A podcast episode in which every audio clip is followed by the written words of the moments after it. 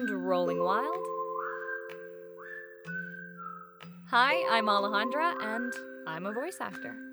Welcome to Rolling Wild, a voiceover about voiceover. In this podcast series, a young professional voice actor, that's me, talks all things VO and takes the opportunity to pick the brains of some pretty cool people.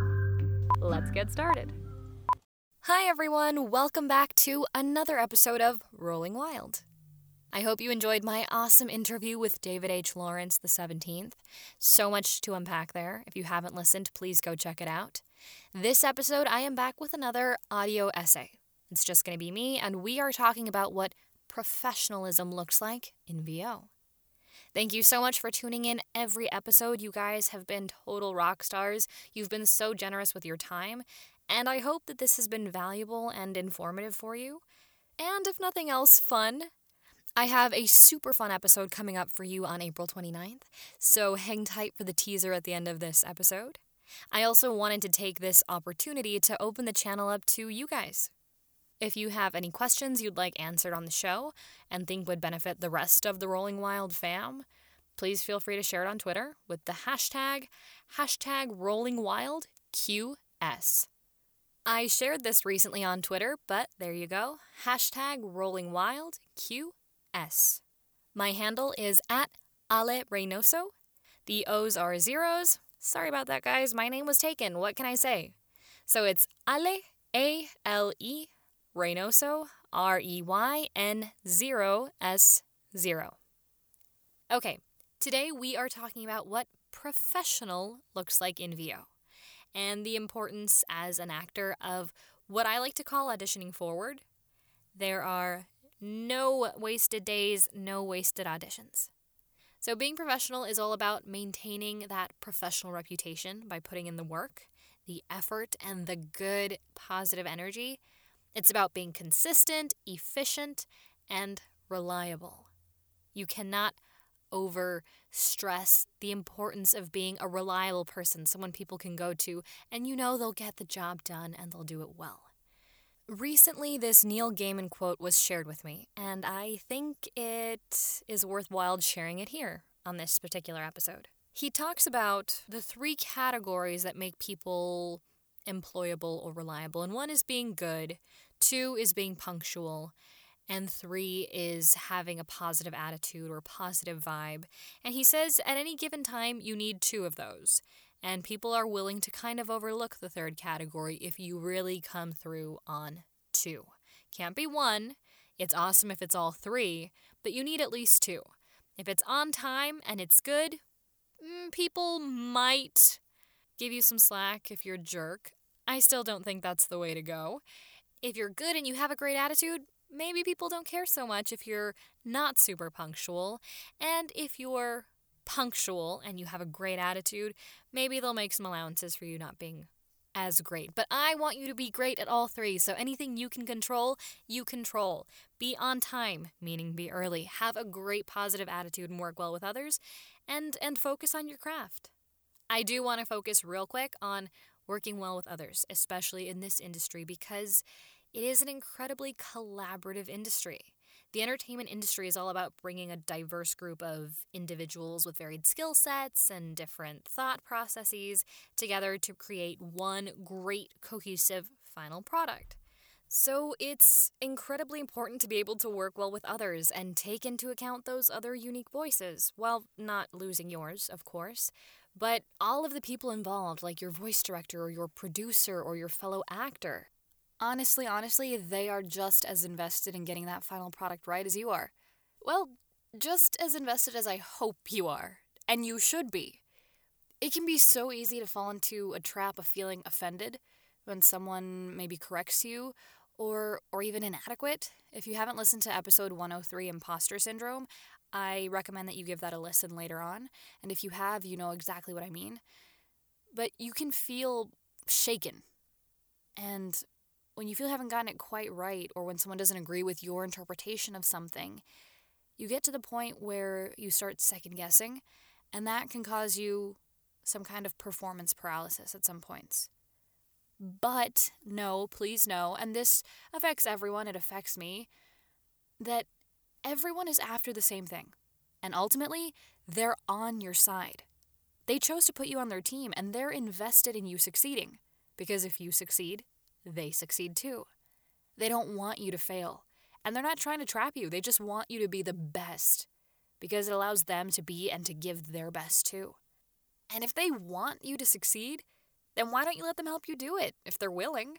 Life is hard enough without us being our own worst enemies. And hey, I'm just as guilty of that as anyone is. But as a striving actor, not struggling actor, if you haven't caught the David H. Lawrence episode two parter yet, go check that out. It's a great and important way to reframe things for ourselves. But as an actor in VO, you spend so much time working alone, auditioning. So when you finally get that moment that you've been after, you don't always remember how to function as a member of a team. And that's not necessarily your fault, I get it. And whether you wish it was the case or not, you are on your own so much of the time that you get a little you centric and you feel like no one else is going through what you're going through or struggling with what you're struggling with. And it can be a kind of scary and lonely thing. It's me and my and my performance, my career, my dream, my struggle. And it is your career, it is your dream. And yes, it can be a struggle. And I'm going to quote David here for a moment, or a day, or a year. But I also hope that you take into account what else David said in our last episode. If all you know is that rule set of struggle, then that's exactly what life is going to keep giving you. But it's important. It is so important to recognize that collaboration and the beauty of it and the joy of working with other artists and the reality that not everything revolves around us. Ugh, I know.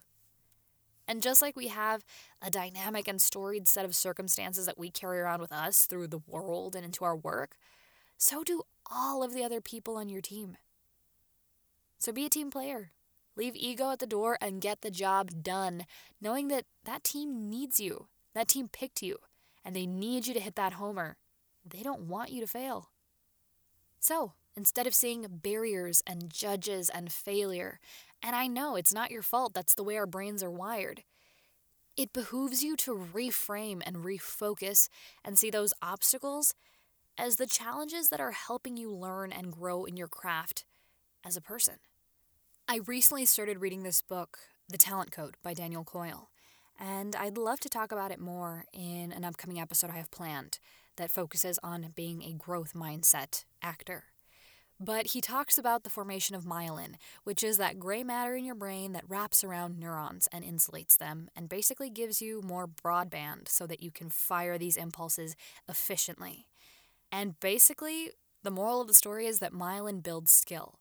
But the only way you can do that, the best way you can do that, is to make mistakes and to struggle through mistakes and have those obstacles come in, to operate at the edge of your ability and keep pushing and not let those things stifle you or stop you. So I will talk about that more later.